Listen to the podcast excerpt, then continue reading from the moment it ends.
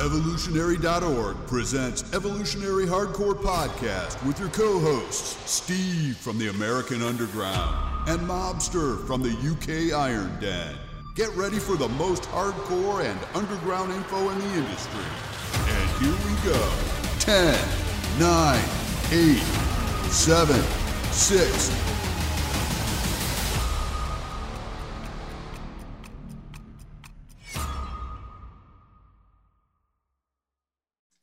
Morning, everyone. Evolutionary.org hardcore podcast coming your way. This is episode 128. Today we're doing Chris Dickerson, who is a Mr. Olympia champion from the early 80s. Steve Smee here and the mobster joining me. What's up, buddy? How you doing? Well, is this a good one? Well, it's a, some some some background and, and plenty of in-depth stuff. And he's another person that's had to overcome a great deal to become a Mr. Olympia and, and be a uh, respected bodybuilder as he is today. So Chris Dickerson, guys, uh, one of the bodybuilders who won Mr. Olympia one time only. So he joins a you know handful of guys who did it. The next year after he won Mr. Olympia, ironically, Samir Bannout also also became a guy who won it only once. So you know, we've seen throughout the Mr. Olympia, we've seen Arnold dominate it for years. We saw, you know, Jay Cutler dominate it for years. You know, Lee Haney dominated for years, et cetera, et cetera. So, uh, you know, Ronnie Coleman, et cetera. So this is a situation where he won at one time, and there's a reason for that. Um, one of the big reasons why he only won one, uh, one time is his age. So we're going to talk about that in this podcast, but let's let's first talk about Chris Dickerson he was a social pioneer in bodybuilding. There was a bunch of factors, as Mobster alluded to, um, working against him. Number one was his race, being a black bodybuilder. As as crazy as it sounds today, you know, when we're yeah. in 2021, but in those days, you know, being a black athlete was a was a big deal. Was hard. Uh, many colleges did not even allow blacks to compete to even attend the colleges in the deep south. So you know i'll give you an example. In, in football for example they would not in texas and alabama and mississippi and these these types of states they would not allow black people to even play football or even be in college with with whites. There was no integration. It was segregation. So that created black colleges that that came in. So that was one factor working against them and just how crazy is it now looking at the, the modern uh, sporting arena where uh, your race is nothing. It's just can you do what needs to be done on the field? Can you can you punt that ball? Then then we're going to get you on there. We're going to give you thirty million dollars. It's it's it's kind of crazy, but it in fact when it by the time it got to be Mr. Olympia, we'd actually already had, I believe, with Sergio Oliva, uh, a, a, black Mr. Olympia. We had a long journey to get to that point, and then a lot to overcome to get to that point, Steve. Yeah. The second thing that worked against him was his height. Uh, only listed as five foot five. I've never met him in person. Mobster, uh, we talked about pre-show. You never met him in person, so who knows? He could be five three, five four. Even. Wish, so yeah. usually, you know, if they say five five listed, you, sometimes you know they're an inch or two shorter than that. But we see, you know, with um, Mr. Olympia, gosh, it's a Mr. Olympia champion, right? You know, that person's got to be tall. But again, that's another thing that we've kind of went away from a little bit, but not, you know, not 100%. But we've seen in the modern times, most, you know, the successful bodybuilders are somewhere, you know, between five foot six, five foot eight area, somewhere in there, five foot nine. You don't see over six foot mm-hmm. tall, great, you know, bodybuilders no. winning.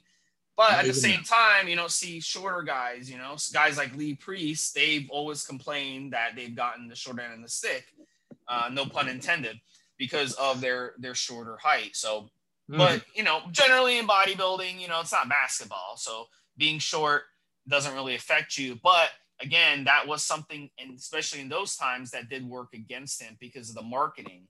I mean, obviously, Mr. Olympia, oh, we're big, we're tough. You know, they want to market it as a big, tall, all American, white, you know, a, a, a guy. They don't want to market it as, you know, a short black dude. So that was the thing. The third thing that worked against the mobster was his late start. And he, in fact, did not win the Mr. Olympia till he was into his 40s. And in those days, that wasn't it wasn't an old old old guys game. Uh, the way it is today, now we're seeing the older guys actually dominating, and the younger guys are doing everything they can to catch up to the older guys. So that's that's kind of funny how that's kind of changed as well. So over time, you know, we haven't used the racism, the ageism, and the height uh, discrimination uh, in today. Now today, that's kind of freed up a little bit, but there's still a little bit of you know issues going on today. You know, with the politics and stuff of bodybuilding. The first we jump in that worked against him too was a sexual orientation that prevented him from being himself, from coming out, and he was not out uh, when he won Mr. Olympia. We talked about that on the pre-show. So I'm going to bring you in here. Uh, now that this, I, I, in pre-show that Steve and I uh, uh, always do before this podcast, we talk about certain things, and this is quite simply. I think in some ways bodybuilding is the the most asexual in that we we don't have certainly as many hang-ups as we used to, and quite simply the best physique should win. If you in in strongman, if you're the if you can lift the most weight, if you can you know put the most weight overhead or pick the most weight off the floor, that makes you a winner. And and we we rarely concern ourselves. What sometimes happened, and especially back in the day, uh, was this it's, it's it's it's simple economics. Even if the company owner or promoter or whatever else was, you know, perfectly fine with whatever political or sexual or whatever issues that were going on bottom line was, am I going to sell as much product? Am I going to sell as many seats? As many people come to my competition? And sometimes this would be, it, it, it held people back then. But what we see now, and we say, we, again, we're in a great many sports, and especially in the last 10 to 20 years, Steve, is that people are way more comfortable with people being different, which is exactly what they should be and way more comfortable with the idea that this is not going to affect my bottom line. This is I'm going to sell as many seats, I'm going to sell as many tickets, I'm going to sell as much product, and this guy can stand down in front of my stand at an expo or represent my company. It's no issue at all. But I, I'm I'm a child of the '60s. My my interest in the sport was in from the '80s onwards till now, and I, I know enough of the history and the background of the sport to be able to say with with some certainty that this held people back sometimes and I think, especially as me and you talked about, getting to the place where he became Mr. Olympia was quite the journey. And there was, I mean, just from where he came from, the, the, the stuff that his mother had to deal with, even just as a lawyer, the, the fact that I think you, you, you put it in an article that we're going to link to, first female black lawyer, the first person to the, of black color to the bar, and so on. So, and that's his background. That's what he's going to be, how he's going to be brought up. And yet, he achieves a great level of success with a fantastic physique. So yeah, we're we're going to get through that and, and onto the good stuff as well. Yeah, and the ironic thing is he actually had a gift for singing, and I had read yeah. some stuff that he did opera. Um, correct me if I'm wrong on that, mobster. Um, but oh, I know. yeah, I, I, know he's actually he's actually given. He never went professional, but I've been told. Uh, I can't think of the fella's name. I went to one of his award dinners, and he this the, the person I was talking to at the time has just recently passed away was a classical pianist or a pro level classical pianist, and he actually said that Chris was a professional quality classical opera singer. It's something that he could have gone on to, and I believe a, certain couple of uh, dinners after shows, Chris has sat at the piano and and, and uh, sung sung a few lungfuls and has been uh, suitably impressive for those surrounding. You know, as in, wow, not only is he a great builder and a hero of mine, but damn, can that boy sing? So yeah, there's been there's been that that's come across. So yes, very very good singer. Yeah. That kind of helped him be a bodybuilder because if he had the confidence to go in front of people and sing, oh, yeah. that's not easy to do. That makes bodybuilding seem easy as heck, you know, to be able to sing in front of people and then just go pose in front of people. So that kind of gave him an advantage being on stage. He's used to the lights. He's used to yes. people looking at him and and um, that feeling of being stared at. So, so you know, let's get into Dickerson. You know, he got into bodybuilding. It was ironic because his music teacher actually convinced him to weight train. Um, so that's how he got into it. He found he had a gift. Um, but he didn't seriously get into bodybuilding until he was 24. So he started really, really late, and that's that's crazy because I started weight training when I was like 15. So And I mm. thought I started late at 15, but he started at 24 getting serious about it. Yeah, that is late. So two years later, in 1965, he actually got so, you know, he, he had such talent for this that he finished third in the Mr. Long Beach competition. So then he had 12 straight competitions and he won every single one of them. So he quickly wow. rose to be one of the most respected bodybuilders. And he was in magazines by the late 60s. You have to remember being in magazines in those times. That's what got you, you know, popular. That's what got you people looking at you and reading about you. So it's not like it is today. Like nobody cares about magazines now. People care about, you know, social being, media. Yeah, you want to be a social media, obviously, and you want to put out a lot of content. So during the 70s, he had a lot of success. He won numerous bodybuilding competitions. In 79, he got into the IFBB and he targeted the Mr. Olympia. Arnold Schwarzenegger had populated Mr. Olympia during the 70s. You remember Arnold Schwarzenegger, he had a big string of wins and he uh, he put out you know some, some movies and he was really really popular and Dickerson at this time he was 40 years old so he had been working hard the past 15 years even with his late start to get to that level he was running out of time 1980 Mr. Olympia Arnold made a last minute entry into the event and of course he won um, many say that that was based on popularity, non merit. And, you know, we've discussed that on prior podcasts. So yeah. this Rob Dickerson of the win. He finished second place. Frank Zane finished third. Frank Zane was also upset about that. So um, the next year, Dickerson fell short again, losing to Franco Columbu. And that again yes. was perhaps due to popularity and not merit. Because remember, Columbu yeah. with with uh, was good buddies with Arnold. They had done a, a film together about bodybuilding. The leg injury. Yep. So and that's the ironic thing was Franco was five five as well. He was a short bodybuilder like Chris. So mm. that kind of Frank Columbu had always thought, yeah, I'm five five. I'm getting the short end of the stick for all for for these years because of my height. And an ironic Chris Dickerson felt like he was getting the short end of the stick as well. So they both kind of were at the same issue there when it came to height. So, uh, but uh, Columbu didn't have to worry about the racial issue though. So, you know, Dickerson was like, um, I had read that Dickerson, maybe you know more about this uh, mobster, but, um, you know, Chris Dickerson was like, you know, I'm done. This, I, I'm so sick of, you know, being the best bodybuilder, not winning. I'm done with bodybuilding. I quit.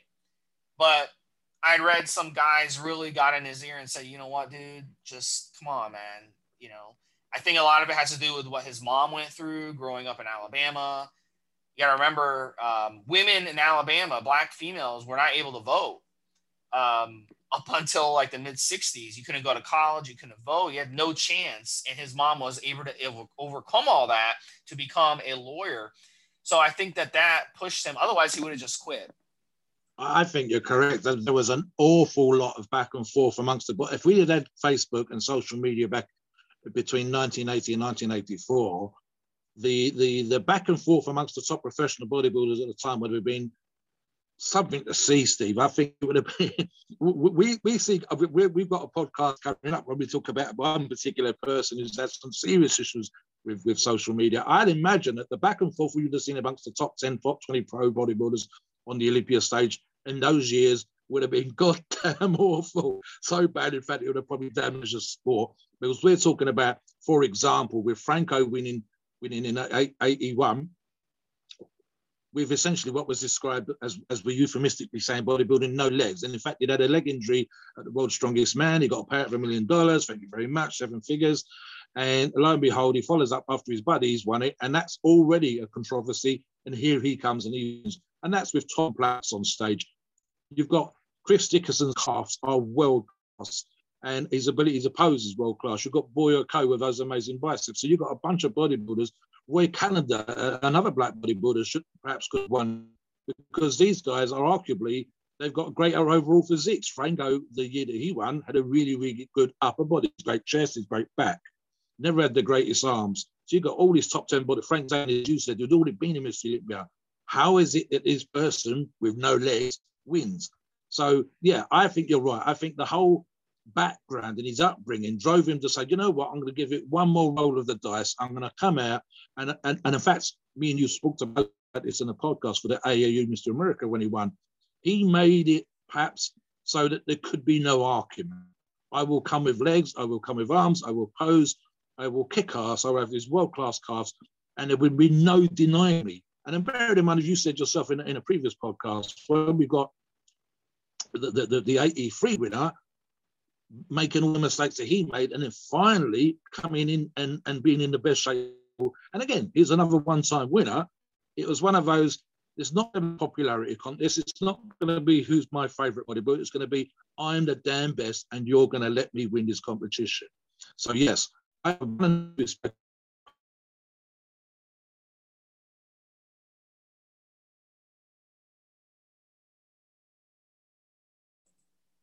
Yes, uh, something Steve's mentioned as well. I think is the background. What made him a great poser, and Steve addresses this in the article, not only was the theatrical side and the operatic side, which we've already talked about, but he actually did uh, dancing, including ballet, uh, as a young man, and was also something of a gymnast. So, in, in his way, he had a perfect kind of background and training. And although the upbringing could arguably described as a difficult upbringing, or certainly in a difficult time, it made him very, very good at becoming the, the, competitive bodybuilder and the winning bodybuilder and a Mr. Olympia that he was, because you've got a guy with a dance and the theatrics, etc., that I've just talked about on stage, like Steve said earlier on. I mean, he's able to present himself incredibly well.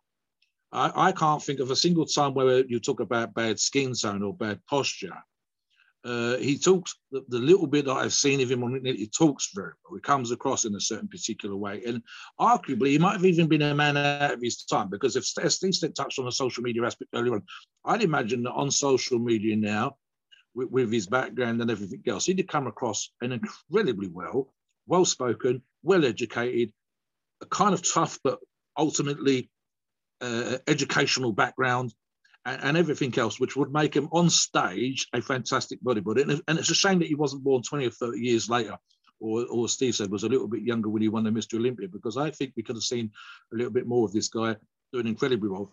I will also touch on Steve, changing the subject slightly, the genetics. As always, when we do this podcast, we're talking about essentially, for the most part, genetic freaks. And sorry to say, regardless of everything I've just been saying for the last two minutes, Chris had really, really good genetics. He is one of three. He was a triplet, I believe the, the youngest of three. And I've seen a photograph, a black and white picture of all three of them standing there, skinny runts that they were, with shorts on. And they've all got great calves, Steve. Really, really, really good, world class, muscular calves on their 13 year old frames. So, unfortunately, for the guys that say he's got amazing calves, I wonder what he did probably next to nothing. He just had those kind of calves that you God had blessed them with. And in fact, I'd love to see if there's a picture of his mum and dad, perhaps. And I, would be willing to put a couple of dollars down and say that they had good, good genetics for calves as well. Everything else, mind you, he had to work really, really hard for, and in order to present the physique that we were familiar with, Steve. So let's let's continue it. Um, so 1983, 43 years old, he won Mr. Olympia. 1982, I'm sorry, 1982 Mr. Olympia, he won. Now we were debating on a pre pre-show what happened because in 83 he did not compete in Mr. Olympia, but he came back in 1984 and got 11. So from what I've read, um, the only thing I could come up with from 82 was that he decided, hey, I want it. I'm going to retire. I'm 43 years old. In those mm. days, 43 years old was old. Ooh, um, now, yeah. 43 years old is almost like the average age of the Mr. Olympia yeah, champion. Shawn Rhoden so things have changed. But I, um, you know, Mobster had a couple theories as to why he left, and then in '84 he decided to come back. So Mobster, yeah, I, I, I, as I said to you, I think it's a combination of circumstances that I mentioned earlier on. Uh, for example, when you've had the 80, 81, and then obviously getting to the 82, and even the 83s, you've got Arnold back after retirement, one win, controversial. Franco, injured, comes back, essentially in the same situation as Arnold, wins again. So that's another person hasn't won for years, although he had won previously. Chris Dickerson comes along, no Arnold, no Franco, he wins, thank goodness, with an, un, you know, uh, no doubt about it, physique. And then, and then of course, we, we, have got the, the, the, the 80, see the 83 winner, whose name you mentioned earlier on, Steve, but my feeble 56 year old brain can't remember. The long and the short of it is, I suspect it was a combination of circumstances. Did, would, would, did I get lucky winning one competition after the debacle of the previous two years? Is am I 43? Can I can I do it again? Uh, who, who, who you know, I, would like to see a picture of him in, in 83 and 84, see what his physique looked like then. And perhaps, as we'll touch upon when we talk about the steroids in a little while, maybe it was a simple case that he wasn't willing to push the envelope and do the extremes that we see now in order to keep his physique at a competitive uh, kind of level. And something else, Steve, he, he'd been competing since 1966. He, so when you get 43 years of age, as you said, started lifting at 24, but competing since 66, to get to, that's a long time on stage all the way through to 82. I'm thinking, just that's 18 years, very, very quick, 16 years on stage, winning a great many competitions. And in fact, as I covered earlier on, he competed over four decades, winning, competing and winning from 1966 to 1994. And in fact, his comeback, such as it was, in 94 was to come back and win the Masters Olympia. And of course, that's a competition that we're not entirely sure whether that's going to make a comeback again. It's something that guys at 44, 45, 46 years of age can do very well in. We've seen Robby Robinson win. Lou Ferrigno, I believe, won a competition. Chris won, I say, in 94. I, I would like to see the Masters come back. And maybe when all this stuff that we're all dealing with right now is out of the way, we'll, we'll see that happen again. I think the other thing that's worth mentioning, is, Steve, is he, the, as the success as an IFBB pro, he actually competed in four different federations, doing very well in NABBA, I believe a Mr. Universe title, the AAU with a Mr. America, the WBBG, which some of you won't have never have heard of, which I believe was a Dan Lurie uh, uh, uh competition at, running out of the Muscle, Muscle Training Illustrated magazine. Again, some of our younger readers would never have heard of, but you can look this stuff up, people. And of course, the IFBB. So four decades of competing, four different federations, mm-hmm. and pretty much won a high level title all the way through those competitions. So, yeah. So, let's get into a little bit of his mentality toward nutrition. And then, Mobster, you're to talk about his training uh, for a couple minutes. Then, we're going to get into the fun stuff, the steroid talk. But, um, you know, from the stuff that I was able to research, it seems like Chris Dickerson was more into science in his own body.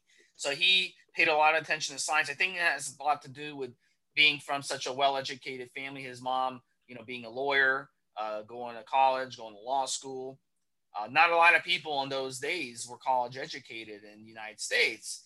So obviously he was in the top tier when it came to education. Obviously, if your parent is very uh, obsessed with education, then you're going to be also mm. obsessed with education. So that may have led to his his attention to science. So that's a little bit of a unique approach. Uh, we talk about it a lot on the forums, listening to your body. In his case, he paid more attention to science.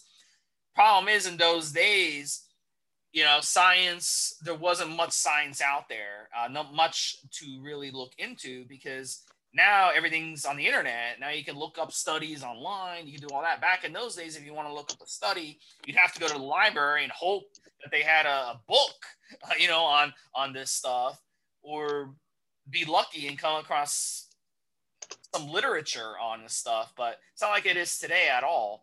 So it would be interesting to see um, how he would have done around today with the advancements we have today in nutrition and science. Because if you look oh, at yeah. any sport, any sport, they've come a long way from the 70s and early 80s when it comes to all these things. Uh, in the NFL, they used to pound these players into the dirt. No water, no nutrition, full padded practices in the heat, two a day practices. They used to pound them into the dirt to make them tough. You got to make them tough. But now they don't do that in the NFL. Now, actually, it's it's ironic. The team that just won the Super Bowl, Tampa Bay Buccaneers, Tom Brady would take off many, many practices late in the season and even during the playoffs. And the same with some other veteran players on the team. And that actually helped them do better in the playoffs because they got rest. So we've changed a lot of our uh, training philosophy. But get into some of his other training philosophies, Mobster, really quick for a minute or two, and then we'll get into his uh, steroids. Chris was one of those fortunate guys in terms of his training, and I was just specifics in a second. He he was ment- mentored by Bill Pearl. And in, and in doing the pre-show research, I was trying to find a, an evidence because I believe this might have been the case. Bill Pearl was for many years, and I believe still does. I believe he's still still with us and still training. And there's photographs online of his car collection and, and his barn. Those barns where he's got the gym. Back in the day, he had an actual gym that you could go to, but Bill was, by reputation, would have three and four a.m. workouts. So when most of us are still asleep in bed, Bill Pearl was pounding it down the gym. And Bill Pearl is, is himself is uh, um, uh, Indian American uh, background. So in fact, uh, there's the, the, recently dead Sean Connery, aka James Bond, uh, when he competed in the Mr. Universe, thought that Bill Pearl was a black man. So dark was his tan, and with the tan on that he had on top, and of course with his uh, Indian American background, uh, native Indian American background, believing that Bill Pearl was black, but in fact he, he, he wasn't. But uh, Chris was mentored by Bill, and I believe may have even done a few of these three o'clock in the morning workouts. What you do have with Bill, of course, is that Bill was probably one of the first serious, and as, as you mentioned just now, with the science background from the nutrition, someone who kind of studied what worked and what didn't work.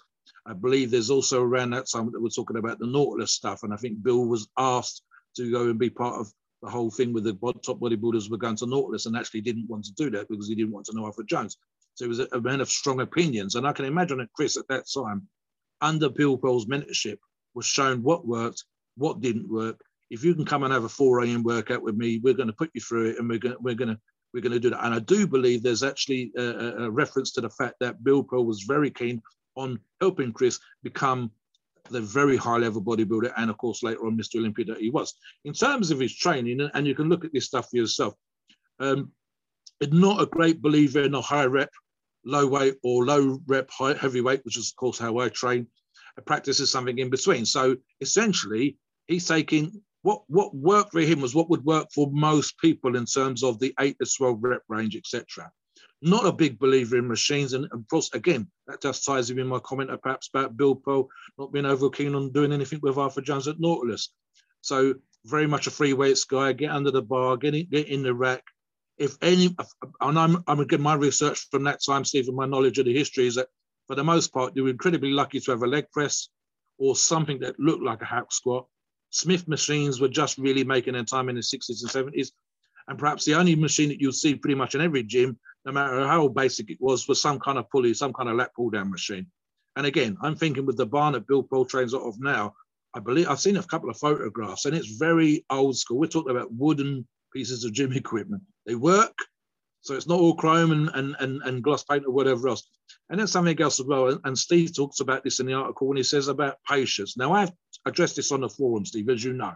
And it's quite simple that a lot of our guys want to get as big as humanly possible. I want to put on 30 pounds now. I want to put 30 pounds on this cycle. No, three to, three to four pounds on a cycle, and you'll be big in five years and in 10 years and 15 years. We've got a guy here that took 16 years to win the Mr. Olympia that competed, as I said, over four decades with all these different federations and built himself up a pretty damn good physique. But it what did not happen overnight. And even if, as we get into in a second, the pharmaceutical side of things aided him somewhat, it's putting his, to use that euphemism, putting his time in the gym and time on the table with a knife and fork that got him 90% of the way for the physique that he had, again at his height, which Steve's addressed earlier, I don't think we're talking about a load of gear, a load of steroids to put tons and tons of muscle. I think this 16 years of hard work and nutrition is what got him to be the great bodybuilder he was. But of course, in terms of being a Mr. Olympia, it's going to add polish and it's going to it's going to take him from a great physique to that next level physique that you need when you become Mr. Olympia, Steve. So this let's get into the fun stuff, Mark Mobster, fun stuff. So 1982, he won Mr. Olympia. 1994, he got fourth overall Masters Olympia.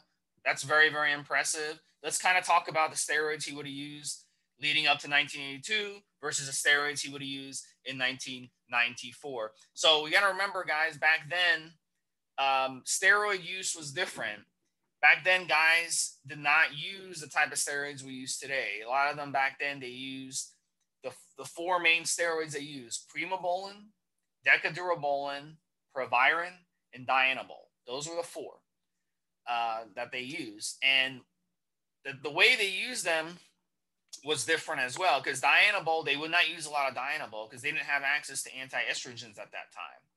So they would have to use a low dose of Dianabol. So we think he in those days, you know, there's been some rumors that guys would use a handful of Dianabol, but if they use too much, they would blow. They would get a lot of estrogen. They'd run into gynecomastia, bitch tits. That was not what they wanted. So we think that these guys stuck to 10, 20 milligrams of Dianabol a day at the most, at the most. And then you throw in that Proviron, 50 milligrams a day of the Proviron. A Proviron does several things. It binds to SHBG very, very well which gives your free testosterone ratio higher. So that's another thing that we think they did. Also, it, it helps with the side effects of the decadurabolin, which is one that they would used. Now, why did guys use de- decadurabolin? Why did guys use decadurabolin at that time? Very, very simple. It doesn't aromatize as much as testosterone. It aromatizes about a quarter as much as testosterone. So you can use the decadurabolin at a high dose, and you don't have to worry about estrogenic side effects. Remember, guys, in those days, the 70s and early 80s, they did not have AIs. Aromatase inhibitors weren't around. They had no way to combat estrogen. They didn't know how to combat estrogen. So if you did not combat estrogen, you would just get all these estrogenic side effects. So it kind of defeats the purpose. So we think that he used you know, a lot of decadurabolin, maybe 500, 600 milligrams a week. Primobolan was a big one. Primobolan does not aromatize into estrogen at all. It's a DHT derivative. It doesn't have a lot of side effects. It is a great polisher. It would have been the best option for them to use at that time. This was before Masteron came around. So we think he probably used 400 to 700 milligrams of Primobolan. Arnold, in the, during the 70s, we think that was his favorite steroid, Primobolan. So that's kind of the stack they would run. They'd run, you know, a good amount of Primobolan, a good amount of Decadurabolin, 50 milligrams a day of Proviron, which kind of helps all around. Proviron, again, the Primobolan and Proviron, they add in that DHT derivative effect.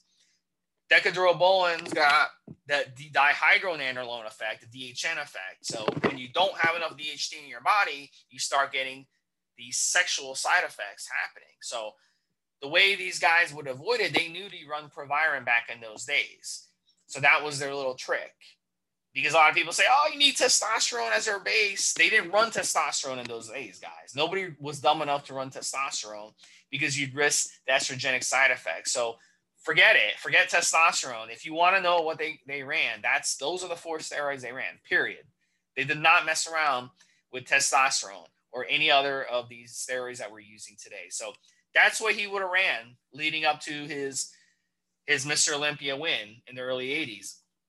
Now fast forward into the future. Let's go from 1982 to 1994, 12 years later, mid 90s.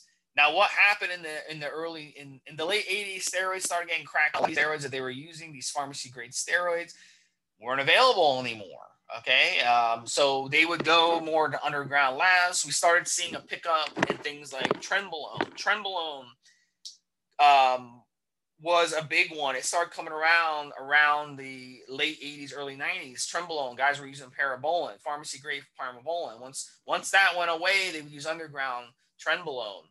Trenbolone's a great steroid, guys. That's what guys use today. Um, that's what makes helps these guys get the physiques they have today. It's one of the most essential type of steroids that they have. So, yeah. So I mean, the Trenbolone would have came um, by then. He would have been using Trenbolone, and then he would have,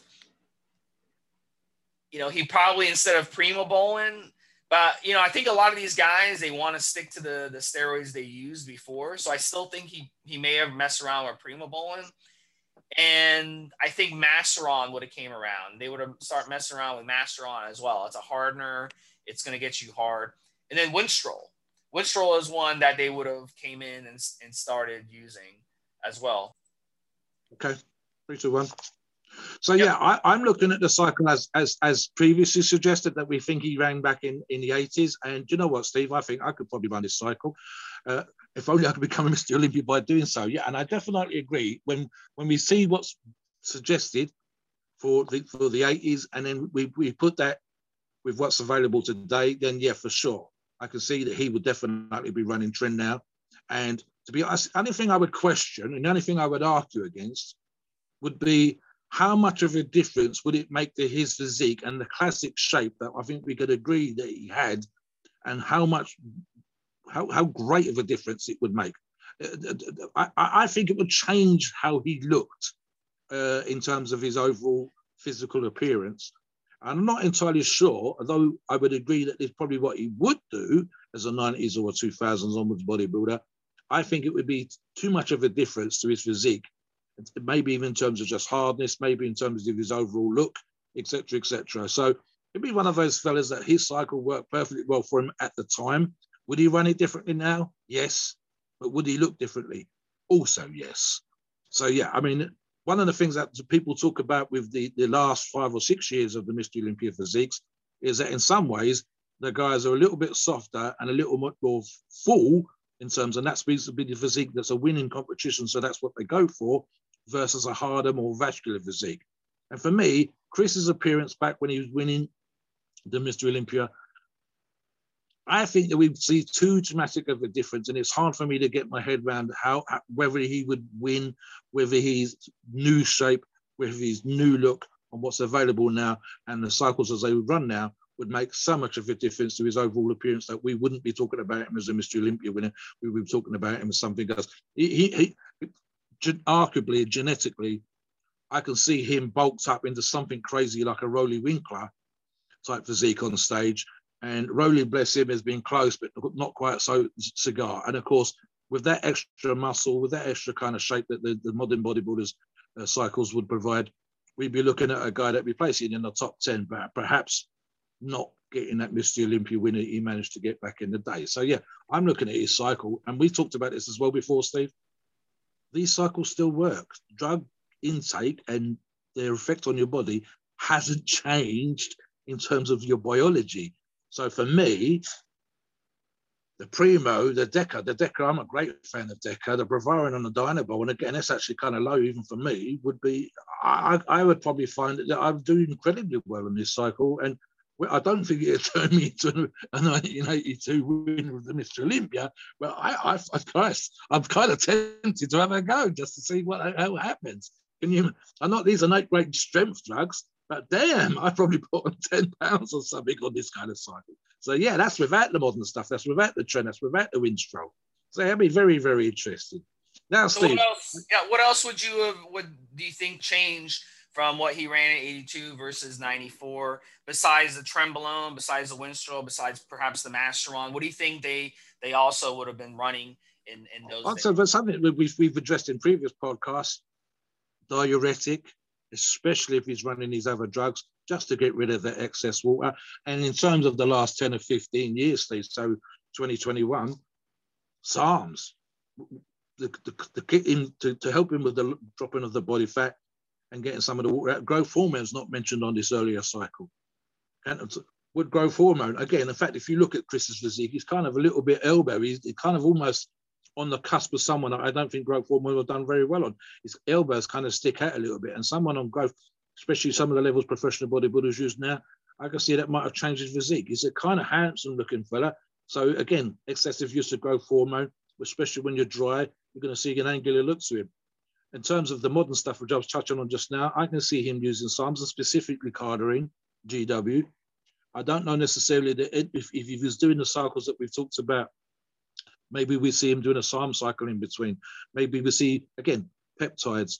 Uh, and again, with his age, 43 years of age and competing, and if he carried on competing and was using some of the modern pharmaceutical uh, uh, stuff that's available, of those health healing peptides, and again, the growth hormone stuff and the growth hormone increasing peptides as well. So, yeah, what about insulin, Steve? I don't think this is a physique that insulin would benefit at all. I can't see that the, uh, the, the if, if, if, if some insulin seems to suit some bodybuilders more than it does others, in terms of most bodybuilders, which we know from our conversations online on the podcast, a little bit too much body fat and, and a bounce back not being great.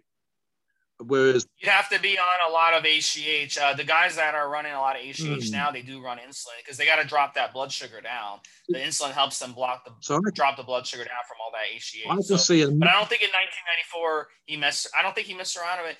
Every monster, every guy I talk to in their 60s and 70s now, who used to be in bodybuilding, Hmm. they still love the same steroids. They still love yeah, Deca. what works, They still love Byron. Yeah, They still love Primobolan. So I think that's a it's creature of habit. You know, if he ran those in the early 80s, I think he'd want to run them again in the 90s. And then the newer guys in the 90s that were coming around, the younger guys, they're not running those anymore. You know, guys have have walked away from Primo, from Deca, from Yeah. even Proviron. They and Dbol as well. They walked away from that. Now they want to run Winstrol, Anavar for their orals. They want to run Trenbolone. They want to run lots of testosterone. They never ran testosterone in the 60s and 70s. So, the You know, issue, so- the issue for me, Steve, is, uh, and you know this from some seeing our members on the forum, guys want to try every drug there is and see if it makes a difference to the physique. Whereas guys like Chris is going to say around and say, why, why do I change something that works? So you've gone these cycles, and we talk. I think this is a perfect accurate cycle for for 80 onwards, maybe 90 up to 94, perfectly. So it, it worked and produced the physique that made him Mr. Olympia. The, the modern guys, and we know this. We get guys on our forums and they go, "I've got this drug." We'll go out and buy something else. Buy the one you need and use the one you need to produce the physique that you want. There are guys that will add stuff in the cycles. Now, you and I both know professional bodybuilders will take long acting testers, esters out, put short acting stuff in, and they'll manipulate things going up in the competition. But again, this is a genetic 1% that are trying to win competitions. This is not your gym Joe that trying to have a six pack. And yet, you know, and I know that quite often it's a combination of what they can get their hands on or trying every drug there is. And that's why we end up with uh, top professional bodybuilders uh, stacks, which you and I have discussed in podcast and online, where there's 12 or 15 drugs in that stack. And yet, two of the, uh, that's a top professional bodybuilder. We've seen eight and nine drugs in a amateur bodybuilder, and we're talking about a gym going bodybuilder's physique. We're not talking about even a gym going bodybuilder's physique that wants to compete. This is just guys that wants to get in shape. So it's it's kind of like adding stuff to a recipe that you don't need to change. If we're making an egg omelette, we need eggs. We might put some cheese in there. We might put a bit of cream in there, but we don't need to have everything in. And that's what happens sometimes. There's a temptation because it's available, and we've got great sponsors that provide you with pretty much everything you're ever going to need to try and use everything out there. I don't know about you, Steve. You've not. I- I think I actually do know. I tell a lie. I believe that you've not tried every steroid there is, but you've tried quite a few. And I know for a fact that I've probably tried about half the drugs that you have. And both of us managed to get where we wanted to with our physiques without using every drug known to mankind. So here we're listing and of original. I was gonna say a lot of that has to do with you where you're at because um, different regions of the world have different strategies. Like people in Asia, they don't use testosterone on their cycles. No, as you. Rarely. But But people in the. United States, oh my God, you got to use testosterone as, a, as your base or your dick's going to Yeah. fall out, blah, blah, blah. So it really has a lot to do with regional, um, you know, things. So someone in the Middle East, you know, where we're going to see a lot of the top bodybuilders come from now. You know, we have Big Ramy. A lot of them, that's that's a hotbed. They have a different style of using steroids too. And they also have different laws. So it, it has a lot to do with the laws where you live, that. the laws where I live, laws in the Middle East. So yeah, it's a, it's definitely a big factor. Yep. I think there's another argument Is again, we're talking about his age, so you wouldn't want to be giving a guy that's 40 something, nearly 50 years of age and still competing all the way up to 94 when he would have been what 50 something, 54, 55. Do I want a 55 year old on high dose tren? I do not. Do I want a guy with his stature and his frame taking three or four grams of gear a week? I do not. I, and again, it's that situation again. So arguably, and you use the conversation just now. If we talk about the Asians are generally smaller than the Americans, and the Americans are comparable to us here in the UK. Different laws, as you said. It's far easier for me to get, obtain steroids uh, in a gym than it is now in America with regards to the criminal offences and the way that the the the, the Fed, the Feds, uh, of the FBI, etc., treat uh, drug use. So you're quite right in that way. But also, I think it's one of those things that's appropriate to your frame, to your size, your condition and your requirements. There are certain drugs that I'm supposed to have taken as a strength athlete, which I tried and didn't benefit me in any particular way. So I go back to what, what I know what works, what my experiences of what works. And I'm thinking this is one of those things that if a guy is, and I think quite correct on what you said right at the beginning of the podcast, if he's five two, five three, not even a five five that's claimed, I don't want him on two or three grams of gear. I really don't. And, and, and I can't see how putting him on that is going to turn him into something else beyond winning an 82 Mr. Olympia. Would he have won if he was 30 pounds heavier and if it was all muscle? I don't think so. Would he have won if we give him the pharmaceutical availability of today? Not necessarily. And again, let's, let's be realistic. You're quite right in terms of what uh, athletes in different countries are using, but the reality is if you know what to do, you can pretty much get hold of anything you want. And so the argument about drug availability, I think that's kind of BS. I think that if, you know, no matter where we are, provided we're not rubbing the police's noses in it, providing we, we, we know who can get the stuff into the country, even with the customs restrictions on Australia, for example, you can pretty, even if you have to pay extra, you can pretty much get anything you want. So therefore, availability of drugs doesn't necessarily make for greater bodybuilders. And that pretty much goes back to what I said just now. Just because you can get it doesn't mean you should use it.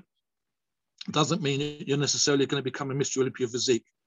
You, you, this is the thing with, with Chris again, putting the time, the effort, having a great mentor, coaching you incredibly well.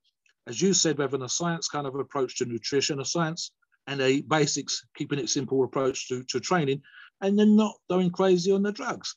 There's a temptation for us as, as, as we do in these podcasts to sit down and go, I wonder what would have happened if, which is fine. But I'm saying in this situation, I think him with the modern pharmaceuticals available, another 20 pounds, 30 pounds heavier, he's height, he becomes an incredibly muscular bodybuilder, but not a Mr. Olympia winning physique. That's that that's that's my take on it anyway. All right, guys. Chris Dickerson, episode 128. Appreciate you guys listening. Do you want to give a little preview as to episode 129, who we're doing next? Yeah, I, I there's something as a guy who's uh, a great bodybuilder, but goddamn, he should stay off social media and keep his private life private. That's all I'm saying on this particular guy. Steve, don't forget the legal disclaimer. Yes, sir. So uh, yeah, that's where we will do. Yep, we will do that for sure. All right, guys, for Steve Smee and the Mobster, this has been episode 128. We'll talk to you guys next one. Have a good one. Take care. See you guys next week. Ta